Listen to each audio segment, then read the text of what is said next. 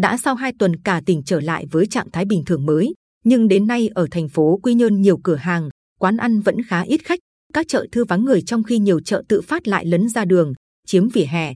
Một phần cũng do những ngày qua tại thành phố Quy Nhơn trời mưa liên tục, khiến nhiều người lười ra đến quán xá. Bà Hoàng Thị Minh, chủ một quán cơm trên đường Lý Thường Kiệt cho biết, tôi mở bán trở lại ngay sau khi tỉnh cho phép nhưng đến giờ vẫn ít khách lắm, chỉ bằng khoảng 20% so với trước dịch. Chủ yếu khách mua thức ăn mang về, số người ngồi ăn tại chỗ không nhiều.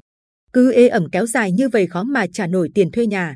Tình hình ở một số quán cà phê, trà sữa có thương hiệu mạnh, nhiều khách quen như Highlands Cà phê, Bobo Station, Espresso, xóm, củi có khá hơn nhưng vẫn chưa đông.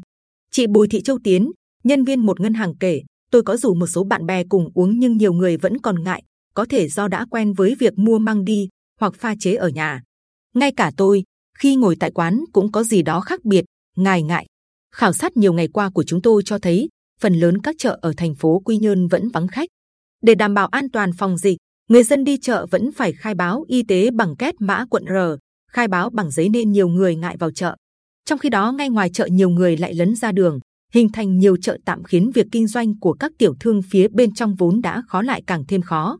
Ông Bùi Duy Ninh, Chủ tịch Ủy ban Nhân dân phường Thị Nại cho biết, chúng tôi đã rất cố gắng. Đến nay các con đường xung quanh chợ đầm đã tương đối thông thoáng. Riêng ở các đường Phạm Hồng Thái, Nguyễn Chánh, Nguyễn Hữu Thọ xe hàng rong vẫn lấn chiếm lề đường, người bán thủy sản vẫn ôm thúng, mệt ra bày bán. Thấy chúng tôi, họ ôm đồ chạy, mình đi rồi họ lại bày ra bán. Cũng có cái khó là chợ đã quá tải nên chúng tôi không thể bố trí họ vào trong chợ bán được.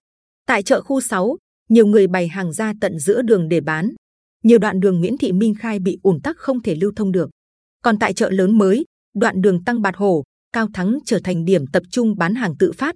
Không ít lần lực lượng công an, quản lý đô thị địa phương tiến hành kiểm tra, xử phạt nhưng chỉ vừa rút đi là đâu lại vào đó. Những chợ tạm mới phát sinh như thế còn gây ô nhiễm môi trường khá nặng. Khác với chợ đầm, hiện chợ lớn mới còn tới 600 lô sạp trống.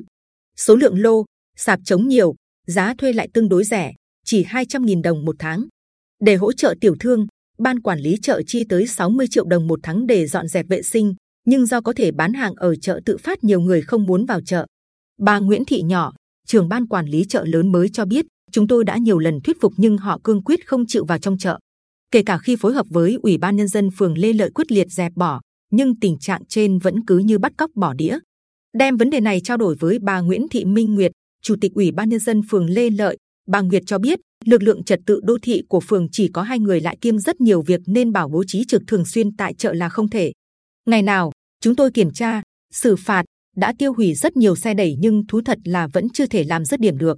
Có lẽ Ủy ban nhân dân thành phố Quy Nhơn cần quan tâm nhiều hơn, xử lý quyết liệt hơn để chấn chỉnh tình trạng này.